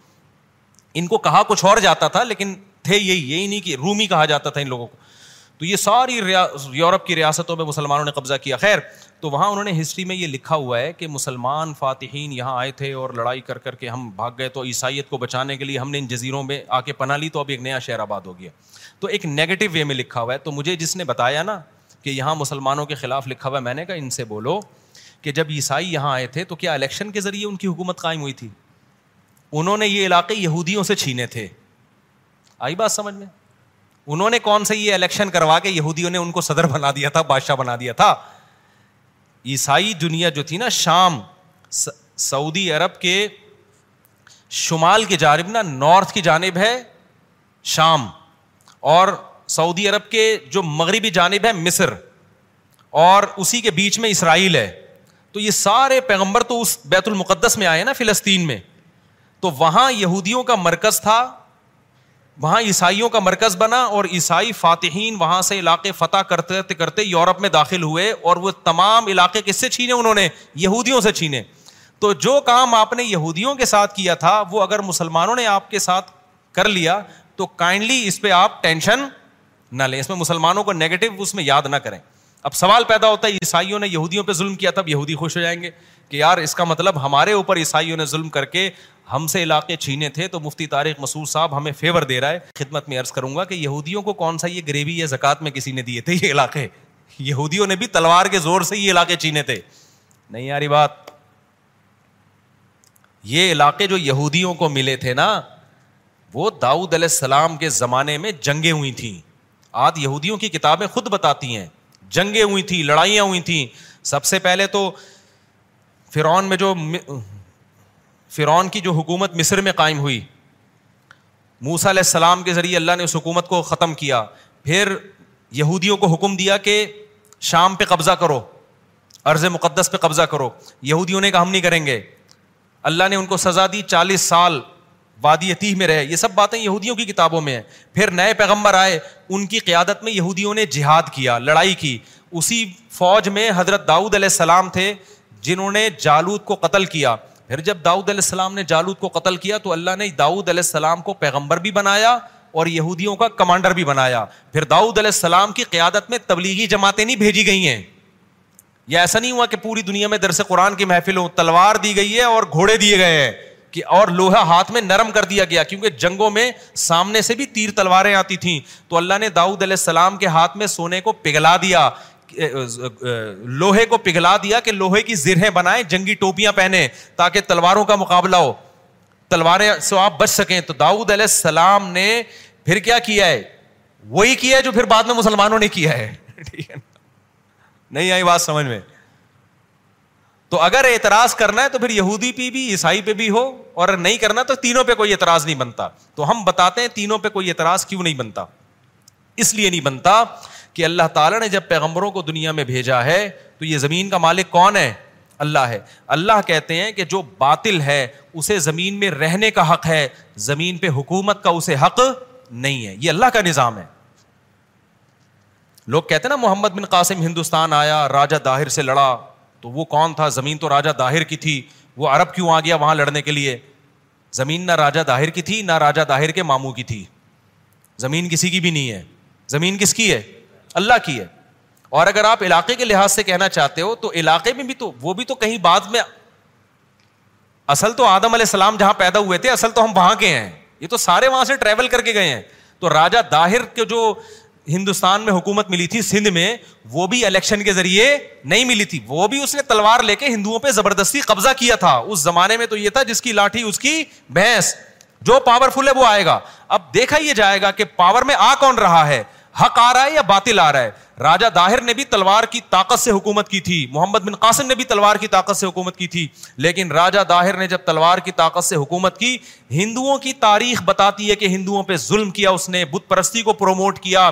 اور جو سوسائٹی میں عورتوں پہ ظلم ہوتا تھا یہ جو آپ ماضی اٹھا کے دیکھیں نا شوہر مر گیا تو عورت کو بھی آگ میں جلا دیا جائے یہ ساری رسومات تو اس وقت سے چلی آ رہی ہیں جب محمد بن قاسم گیا ہے اس نے ایسا عدل کا نظام قائم کیا ہے ہندوؤں کی تاریخ بتاتی ہے یہ میں نہیں کہہ رہا کہ آج دیکھو ہندوؤں نے نا محمد بن قاسم کی تصویریں اب تک بنائی ہوئی ہیں حالانکہ اس زمانے کی فاتحین کی تصویریں ہمیں نہیں ملتی لیکن ہندوؤں نے محمد بن قاسم کی پوجا شروع کر دی تھی اس سے عقیدت اور اس سے محبت میں تو دنیا میں کوئی ملک کسی کا نہیں ہے کہ یہاں کی قوم قوم ووم کچھ بھی نہیں ہوتا اگر قوموں کو دیکھو گے نا تو پاکستان کا جو وزیر اعظم ہے یا تو مہاجر ہوگا تو پنجابی کو اعتراض ہوگا پنجابی ہوگا تو سرائکی کو اعتراض ہوگا سرائکی ہوگا تو پٹھان کو اعتراض ہوگا پٹھان ہوگا تو سندھی کو اعتراض ہوگا سندھی ہوگا تو بلوچی کا اعتراض ہوگا کیونکہ ہر الگ الگ قوم ہے لیکن ہم دیکھتے ہیں کہ یار کسی بھی قوم کا بنے پاکستانی ہے تو ٹھیک ہے تو پاکستانی کیا ہوتا ہے یہ تو لکیریں آپ نے بنائی ہوئی ہیں نا میں پاکستان کے وجود کا قائل ہوں لیکن یہ جو لکیریں ہم نے بنائی ہوئی ہیں اور اس بیت پر ہم نے قومیں بنا لی ہیں یہ ہماری فرض کردہ ہیں یہ خدا اور نیچر کی بنائی ہوئی نہیں ہے نہیں یاری میرا خیال ہے تو اب جنگ دو ہی بیس پر ہوگی کہ جنگ لڑنے والا کون ہے تلوار اٹھانے والے اہل حق ہیں تو ان کو حق ہے اور تلوار اٹھانے والے اہل باطل ہیں تو ان کو حق نہیں ہے یہ اسلام کا نظریہ ہے اور اس کو یہودی بھی مانتا ہے عیسائی بھی مانتا ہے تو اسی بیس پر مسلمانوں کی جنگیں ہوئی ہیں سمجھتے ہو کہ نہیں سمجھتے تو اب پہلے یہودیوں نے حکومت کی اور اچھا یہ بھی آسمانی مذاہب کے برحق ہونے کی دلیل ہے کیونکہ جب موسا علیہ السلام آئے نا بنی اسرائیل انتہائی کمزور تھے لیکن آپ دیکھو اللہ نے پوری دنیا پہ یہودیوں کو حکومت دے دی تو آپ کیا سمجھتے ہو کہ یہ آسانی سے مل گئی ہوگی بہت زبردست خونخوار جنگیں ہوئی ہیں لیکن ان جنگوں کے پیچھے موٹیویشن کیا تھی پیغمبروں کی دعوت اتنی زبردست موٹیویشن نہ ہو تو جنگوں میں کامیابی ممکن نہیں ہے تو سب سے بڑی ریاست کس کی قائم ہوئی تھی یہود تبھی تو یہودی اس کے پیچھے پڑے ہوئے کہ یار ہم نے پوری دنیا میں بدماش بن کے زندگی گزاری ہے ابھی ہم اتنے سے کیوں ہو گئے اب وہ چاہ رہے ہیں کہ اسرائیل ان کے پاس آئے بیت المقدس ان کے پاس آئے ان کا جو اول قبلہ تھا وہاں سے ہم دوبارہ سے آغاز کریں اور داؤد علیہ السلام اور سلیمان علیہ السلام کے دور میں جو ہماری اتنی بڑی حکومت اور ان کی تاریخیں بتاتی ہیں نا قائم ہوئی تھی ہم دوبارہ قائم کریں جب کہ اللہ کیا کہتا ہے کہ بھائی جب تم نہ تم نا اہل ہو گئے تو ہم نے تم سے خلافت لے کے عیسائی ابن مریم کو دے دی جو عیسائی جو حضرت عیسیٰ کو فالو کریں گے ان کو دے دی پھر اللہ نے کیا کہا کہ جب عیسائیوں کے دین میں تحریف ہو گئی وہ زنا اور شراب کی طرف لگ گئے اغلام بازی کو آج دیکھو ان لوگوں نے لیگل کر دیا ہے ان تمام چیزوں کی طرف لگ گئے اور عیسائی بن مریم کو اللہ کا بیٹا کہنا شروع کر دیا ان کی تعلیمات مس ہو گئیں تو پھر اللہ نے محمد صلی اللہ علیہ وسلم کو بھیجا اور اب خلافت کس کے حوالے کر دی گئی ہے اہل اسلام کے حوالے کر دی تو انیس سو بیس یا تیئیس میں خلافت کا خاتمہ ہوا ہے بیس میں تقریباً آپ کو پتا ہے آج امیرکا سپر پاور ہے کل رشیا سپر پاور تھا چند سال پرانی بات ہے تھوڑا سا پیچھے جائے نا انیس سو بیس تک تو سپر پاور کون تھا پتا ہے آپ کو مسلمان تھے چالیس پچاس کنٹری بلکہ اس سے بھی زیادہ یہ ہماری کسٹڈی میں تھے پہلی جنگ عظیم میں برطانیہ نے خلافت عثمانیہ پہ حملہ کے لیے بحری بیڑا بھیجا تھا تو اس کو ہمارے ہماری فوجوں نے کیا کر دیا تھا آج تصور ہے کہ برطانیہ بحری بیڑا بھیج رہا ہے اور ہماری فورسز ہے ممکن ہے لیکن بہت مشکل ہے تو اتنا بڑا بحری بیڑا تھا اور جو ہماری خلافت تھی نا جس کو گریٹ اتھائیمین کہتے ہیں یہ انگریز پتہ نہیں انگلش میں کیا پروناؤنسیشن ہے انہوں نے اس کو واپس کر دیا تھا یہ تو پہلی جنگ عظیم میں ہم جرمنی کے اتحادی بن گئے تو تو مار کھا لی جرمنی جرمنی پٹا ہم ہم بھی پٹ گئے ٹھیک ہے نا اگر پہلی جنگ عظیم میں کا ساتھ نہ دیتے آج جرمن کے نا مسلمانوں سے بڑے اچھے تعلقات ہیں اس وجہ سے ترکی سے بھی بڑے اچھے ان کو پتا ہے کہ انہوں نے ہمیں ہمیشہ ہمارا ساتھ دیا کیونکہ دو بلاک بن گئے تھے نا ہم جرمن کے ساتھ تھے وہ پٹے تو ہم بھی غریبی میں جب ظاہر ہے دوست پٹتا ہے تو پھر ہم بھی غریبی میں پٹے اور ہماری خلافت کی ایسی کی تیسی ہو گئی اور اس میں ہمارے بھی بہت سارے قصور تھے اس میں مذہبی لوگوں کا ایک بہت بڑا قصور یہ تھا کہ وہ پرانی روایات کو پکڑ کے رکھے ہوئے تھے وہ سائنس اور ٹیکنالوجی کے میدان میں جتنی ترقی کرنی چاہیے تھی اس ترقی میں کسی حد تک رکاوٹ بنے ہوئے تھے بہت ساری چیزیں زمانے کے حساب سے اپڈیٹ کرنی تھی وہ نہیں کر رہے تھے بڑے مسائل ہیں اور بہت سارے مسائل ہیں تو خیر وہ خلافت کا خاتمہ ہوا تو یہ زیادہ پرانی بات نہیں ہے تو ہم نے دنیا پہ یہ جو ہندوستان ہے جس میں بنگلہ دیش بھی ہے جس میں آپ کا برما بھی ہے جس میں پاکستان بھی اور پورا انڈیا بھی اس پورے خطے پہ ہزار سال کس نے حکومت کی ہے ہم بیس فیصد بھی نہیں تھے لیکن ہماری بدماشی دیکھو یار اتنے بڑے علاقے پہ اکبر بادشاہی خالی پچاس سال نکال کے گیا ہے صحیح ہے نا جلال الدین اکبر پچاس سال تو خالی اسی کے بنتے ہیں اور ایسے ایسے ہندو کہتے ہیں بڑے ظالم تھے نا نا نا نا نا نا نا آج کا ہندوستان دیکھو اور مسلمانوں نے جب حکومت کی اس وقت کا ہندوستان دیکھو انگریز کہے گا اس وقت کا ہندوستان آج سے کروڑا گنا بہتر تھا عالمگیر بادشاہ رحمت اللہ علیہ جیسے بادشاہ ہندوستان کو دیے مسلمانوں نے جو ٹوپیوں کی سلائی کر کے بیچ کے گزارا کیا کرتے تھے آج ہندوستان میں ہندوؤں کی تاریخ اٹھا کے دیکھو تمہیں پتا چلے گا عالمگیر کون تھے سمجھتا ہے یا نہیں سمجھتا اور انگریزوں نے لکھا ہے کہ اتنا امن تھا ادھر ہندوؤں کے مندر ہیں ادھر گردوارے ہیں سکھوں کے ادھر عیسائیوں کے چرچ ہیں ادھر مسلمانوں کی مسجد ہے کوئی لڑائی کوئی آپس میں پھڈا نہیں ہوا اتنی مسلمانوں نے مذہبی آزادی دی تھی اور سینکڑوں وہ لڑکیاں جن کے شوہر کو کی ڈیتھ ہو گئی تو ان کو آگ میں جلانے کے لیے لے جایا جا رہا تھا جیسے کہ ہندوؤں میں تھا ان لڑکیوں کو بچانے والے کون تھے مسلمان تھے آپ ہسٹری پڑھو گے نا تو آپ کو پتا چلے گا مسلمانوں نے ہندوستان پہ ظلم نہیں کیا ایسا اسٹیبل کیا ہے نا جب آپ کے مغلوں کی حکومت تھی ہمارے مغلوں کی تو برطانیہ جو ہے نا برطانیہ اس نے پابندی لگائی تھی کہ یہ جو ہندوستان کے جو بحری جہاز ہیں نا یہ ہماری پورٹ کے قریب سے نہ گزریں کیونکہ یہ اتنے خاندانی بہترین جہاز ہیں کہ ان جہازوں کو لوگوں نے دیکھ لیا تو ہمارے جہاز مارکیٹ میں بکنا ختم ہو جائیں گے ایسے ہندوستان کے انجینئر تھے تو رشید نے اس پہ ایک ڈاکومنٹری بنائی ہے ہندوستان کی تاریخ پر وہ ڈاکومنٹری آپ ضرور دیکھیں وہ ساری انگریزوں کی کتابوں سے لے کے بنائی ہے گورے کیا کہہ رہے ہیں ہندوستان کے بارے میں جب مسلمانوں کی حکومت تھی گورے نے آ کے نا ہندوستان کی ایسی کی بولو تیسی کی ہے آپ کہتے ہیں ٹرین کی پٹریاں ڈال دی اس نے یہ پٹریاں تو وہ تو ٹرینیں ایجاد ہو رہی تھیں یہ تو ویسے ہی ڈلنی تھی مسلمان ڈال دیتے پٹریاں خلافت عثمانیہ نے ابھی تک ٹرین کی پٹری ہے وہاں پہ حرم میں آتی ہے وہ اسٹیشن جا کے دیکھ لو ترکوں کا وہ کہنے پٹریاں ڈال دیں وہ بھائی پٹریاں تو انہوں نے ڈالی سڑکیں بنا دیں جو یہاں سے خزانے لے کے گئے ہیں نا وہ جو برطانیہ نے ترقی کی ہے وہ ہمارے ہی نوالے چھین کے ترقی کی ہے آج بڑے بڑے ہیں kindly nice to meet you ڈرامے کر رہے ہیں ٹھیک ہے بہت اچھے ہیں اخلاقی لحاظ سے میں میں نہیں کیونکہ مجھے ویزا بھی چاہیے برطانیہ کا خیر وہ میرے بیان نکال لیتے ہیں لیکن یہ جو ہے نا یہ سارا خون کس کا ہے یہ ہماری رگوم سے نا خون نچوڑ نچوڑ کے برطانیہ ٹرانسفر کیا گیا ہے سمجھتا ہے کہ نہیں سمجھتا ہے وہ تو اللہ ہٹلر کا بھلا کرے ظالم آدمی تھا لیکن تھا غلط آدمی تعریف نہیں کر رہا لیکن ہٹلر سے ہمیں یہ فائدہ ہو گیا کہ ہٹلر جب اٹھا اس نے پوری دنیا میں قبضہ کرنے کی ٹھانی تو برطانیہ کی بھی ایسی کی تیسی کی اس نے برطانیہ کو شکست تو نہیں دے سکا لیکن ایسے تابڑ توڑ حملے کیے کہ برطانیہ کمزور ہو گیا اور وہ ہندوستان پہ اپنا تسلط برقرار نہیں رکھ سکا اگر ہٹلر مسلمان مسلمان ہوتا دعائے مفرت تو پھر بھی نہیں کرتا ظالم بہت تھا بہرحال ٹھیک ہے لیکن بہرحال یہ ضرور کہتا ہے اللہ ایک نیکی اس کو کم از کم اس کے اعمال میں ڈال دے کہ غلط کیا اس نے لیکن اس غلط کا ایک فائدہ ہمیں ہو گیا کہ وہ برطانیہ کمزور ہو گیا اور پتلی گلی سے نکل گیا اس کے بعد برطانیہ جاتے جاتے بھی ایسا کام کر کے گیا ہے نا انڈیا پاکستان کو لڑا کے چلا گیا حالانکہ انڈیا پاکستان کی کوئی لڑائی بنتی نہیں ہے دونوں کی زبان اردو ہندی ایک ہی زبان ہے دونوں کے کھانے ایک جیسے ہم جاتے ہیں نا باہر ملکوں میں پاکستانی ہوٹل یا انڈین ہوٹل ہمیں پتا ہے دونوں کا ٹیسٹ کیا ہوگا ایک ہی جیسا ہوگا انڈین پاکستانی ایک زبان مل رہی ہے تہذیب مل رہی ہے سب نے شلواریں قمیضیں پہنی ہوئی ہیں وہی بالکل سو فیصد لڑ ایسے رہے ہیں جیسے پتہ نہیں ان کی پرانی کوئی لڑائیاں ہیں اکٹھے ہم نے ہزار سال سے زیادہ عرصہ گزار لیا یہ بھی گورے کی سازش ہے جاتے ہوئے کشمیر کو متنازع بنا کے چلا گیا تو یہ گورے میرے بھائی بہت اچھے ہیں اتنے نہیں ہیں جتنا آپ ان کو سمجھتے یہ ویسے اچھے ہیں نائس ٹو میٹ آئی یہ تھینک یو روڈ پار کرا دیا نہ بھی نہ کوئی یوں کر دیا اتنا بہت اچھا ہے لیکن یہ جو اندر اندر ان کی سازشیں ہیں نا انہوں نے ہمارا بیڑا غرق کیا ہے ہمارا بجٹ کتنا فوج پہ خرچ ہو رہا ہے لڑائی میں ہو رہا ہے نا اگر یہ دونوں ملک آپس میں دوستی کر لیں بیٹھ کے کہ یار نہ تم ہمیں پیٹو نہ ہم تمہیں ماریں گے یہ فوج کا بجٹ کیا ہو جائے گا کم ہو جائے گا دونوں ایش کریں گے بارڈر کھول دو یار ایک دوسرے کے لیے لڑائی وہ ہم کہتے تھے بچپن میں جب لڑائی ہوتی تھی لڑائی لڑائی معاف کرو اللہ کا گھر صاف کرو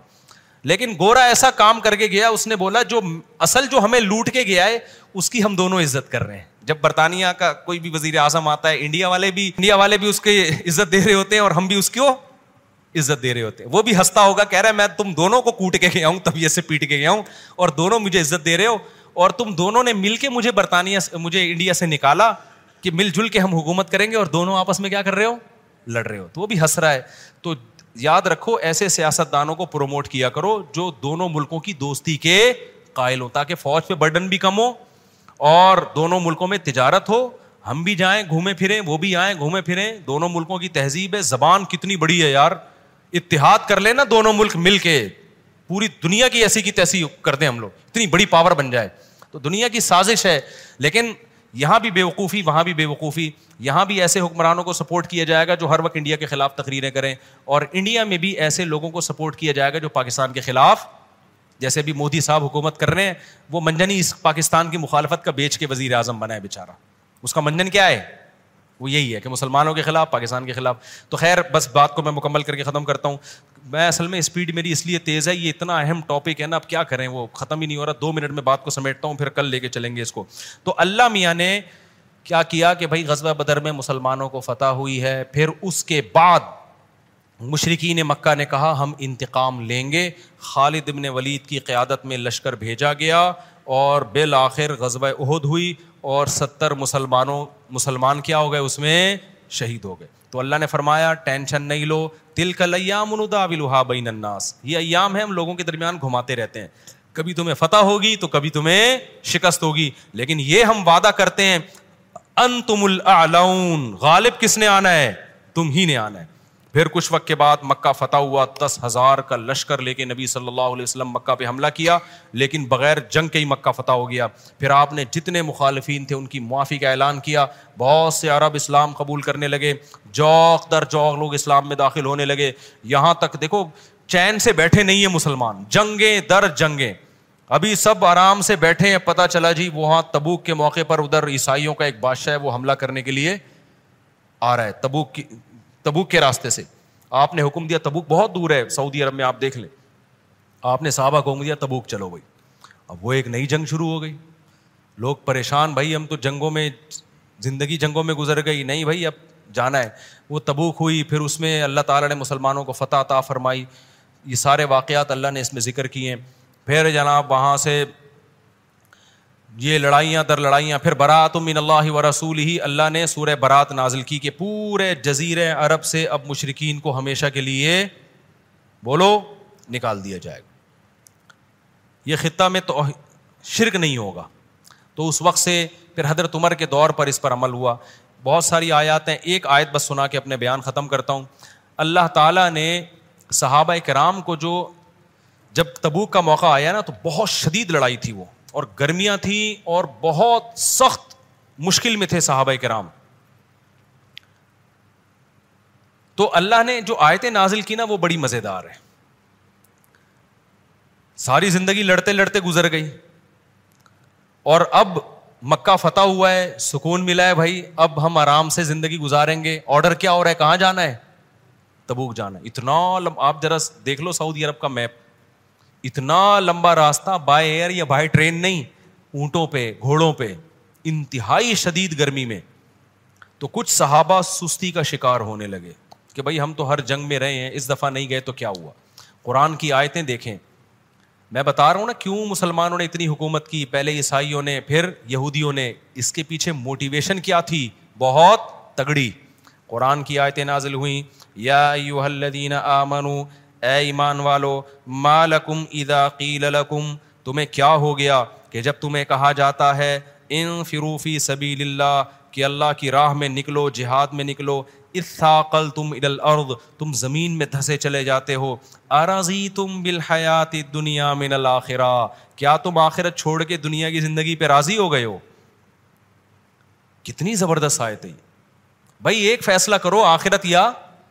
دنیا ہم جو کنفیوز ہے نا ہمیں پتہ ہی نہیں کہ ہمارا ہدف دنیا ہے یا آخرت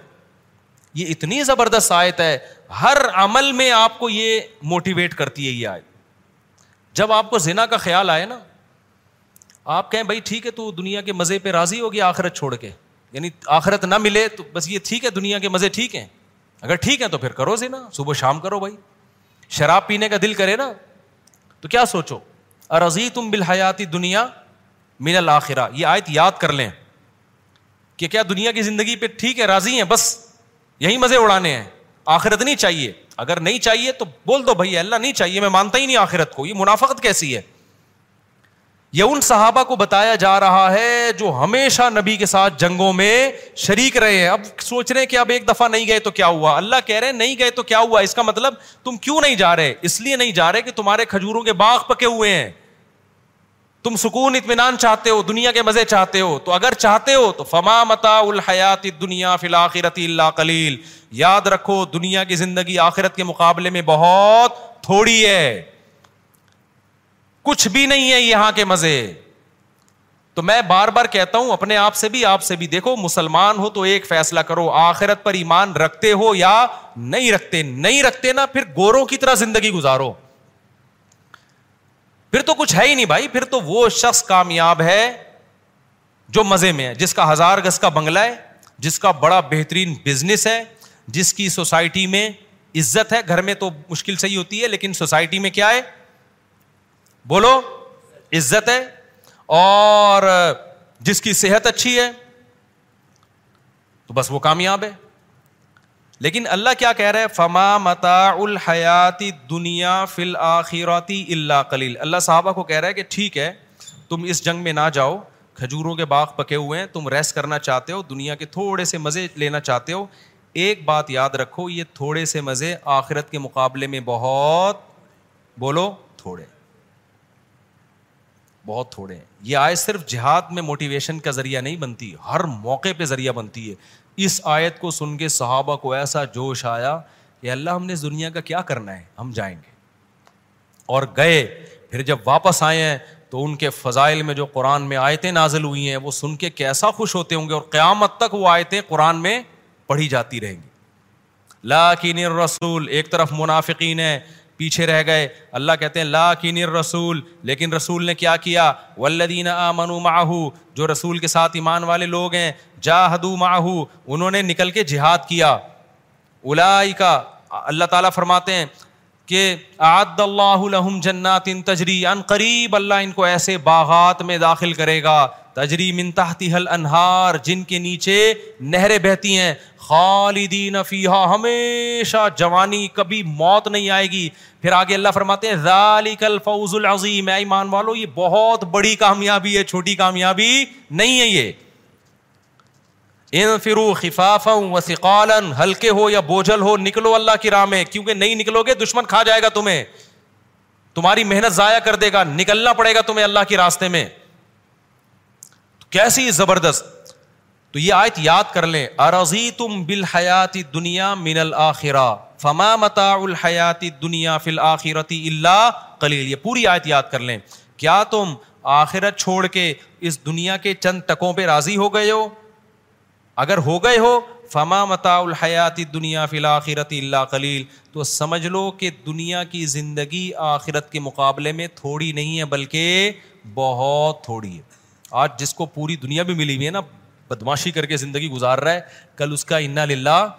ہونے والا ہے تو کوئی ٹینشن مسلمان دنیا سے دل بالکل بھی نہیں لگا اس رمضان میں ایک کام کر لو بس آخری بات سچی مچی کی آخری بات ایک کام یہ کر لو اس دنیا کو لفٹ کرانا چھوڑ دو سمجھ رہے ہو کیا کرو لفٹ کرانا کسی کی بڑی گاڑی ہے دعا دو یہ نہیں کہ اس کو بولے کچرا ہے کچرا ایسا بھی نہیں یہ بھی ٹھیک نہیں ہے کوئی بڑا بینک بیلنس ہے اس کا کاروبار کروڑپتی آپ کو بتا رہے آپ بولو ماشاء اللہ اللہ عزت دے اور ترقی دے دل میں یہ کرو کیا ہے کچھ بھی نہیں ہے یار قارون سے زیادہ ہے ہے بھائی قارون سے زیادہ تو کہاں گیا قارون انا للہ ہو گیا مرا ہوا ہے کوئی کیا میری میری چودھراہٹ میری حکومت یہاں بھی میری چلتی ہے وہاں بھی میری ماشاء اللہ اللہ اور ترقی دے دل میں بولو کہ بھائی فرعون سے زیادہ ہے دل میں اس منہ پہ نہیں بولنا رکھ کے چماٹ لگائے گا وہ بولو بھائی فرعون سے بھی زیادہ ہے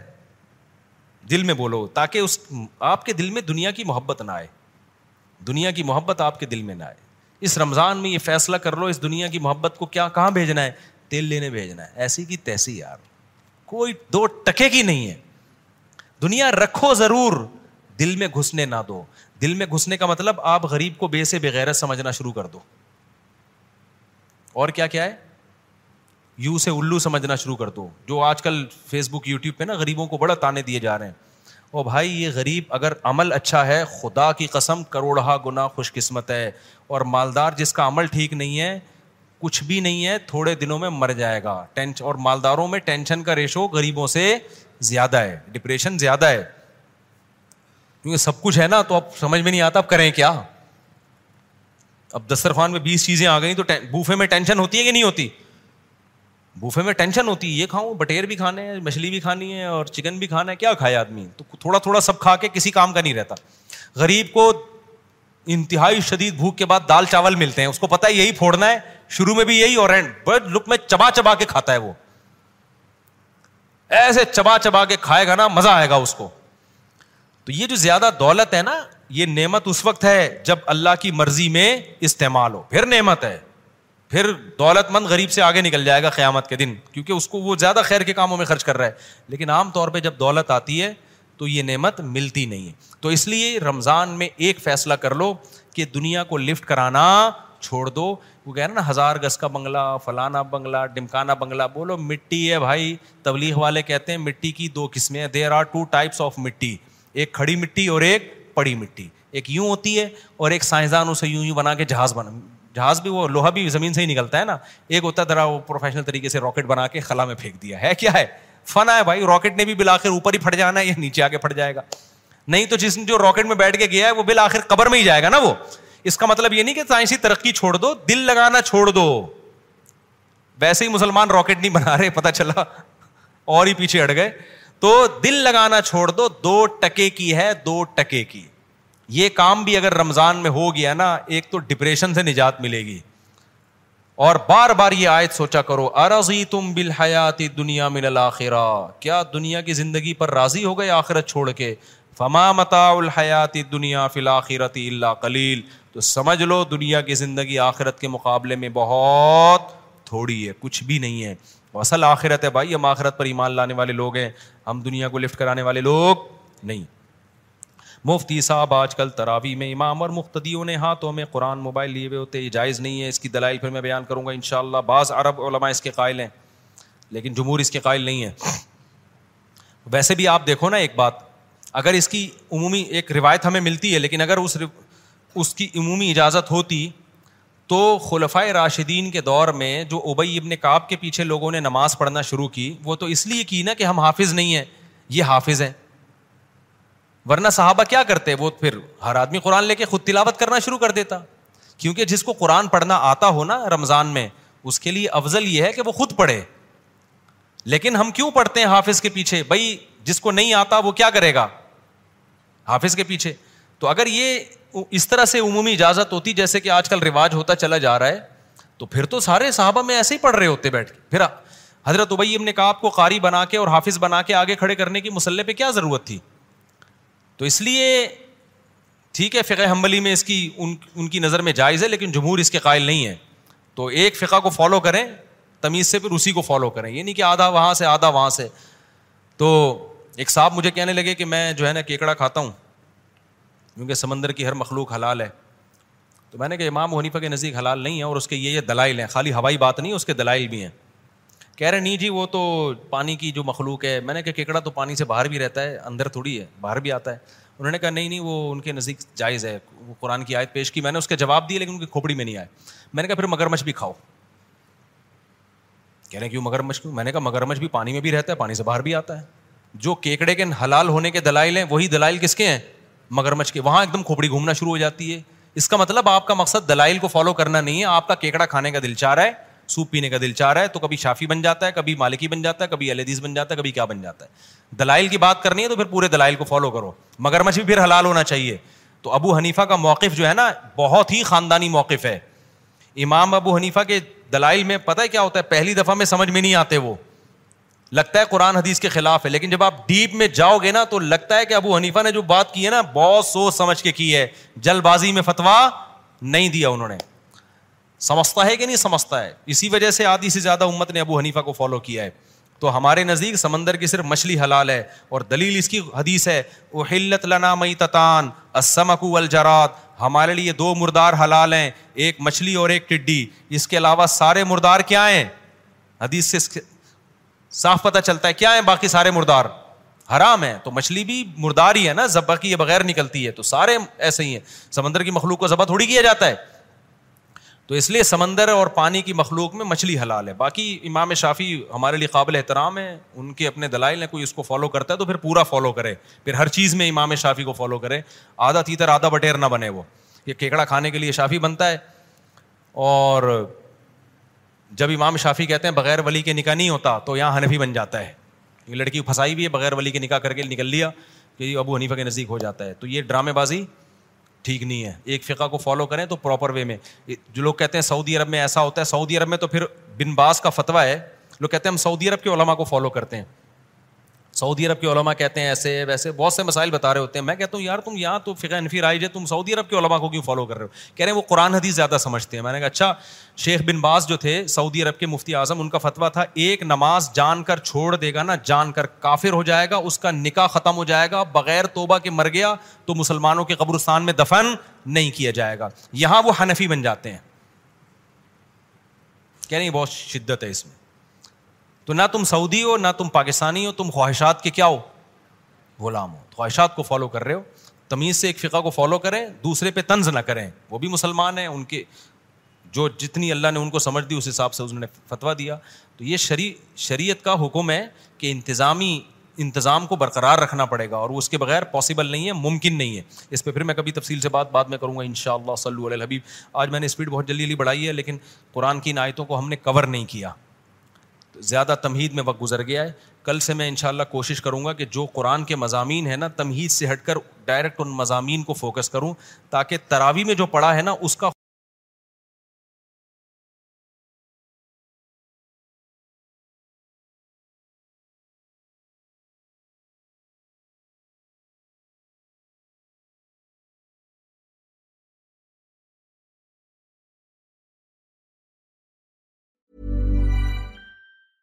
Hi, I'm Daniel, founder of Pretty Litter. Did you know cats tend to hide symptoms of sickness and pain? I learned this the hard way after losing my cat, Gingy. So I created Pretty Litter, a health monitoring litter that helps detect early signs of illness by changing colors, saving you money and potentially your cat's life. Pretty Litter is veterinarian developed, and it's the easiest way to keep tabs on your fur baby's health right at home. Go to prettylitter.com and use code ACAST for 20% off your first order and a free cat toy. Terms and conditions apply. See site for details. Imagine the softest sheets you've ever felt. Now imagine them getting even softer over time. That's what you'll feel with Bowl and Branch's organic cotton sheets. In a recent customer survey, 96% replied that Bowl and Branch sheets get softer with every wash. Start getting your best night's sleep in these sheets that get softer and softer for years to come. Try their sheets with a 30-night guarantee. Plus, get 15% off your first order at bowlandbranch.com. Code BUTTERY. Exclusions apply. See site for details.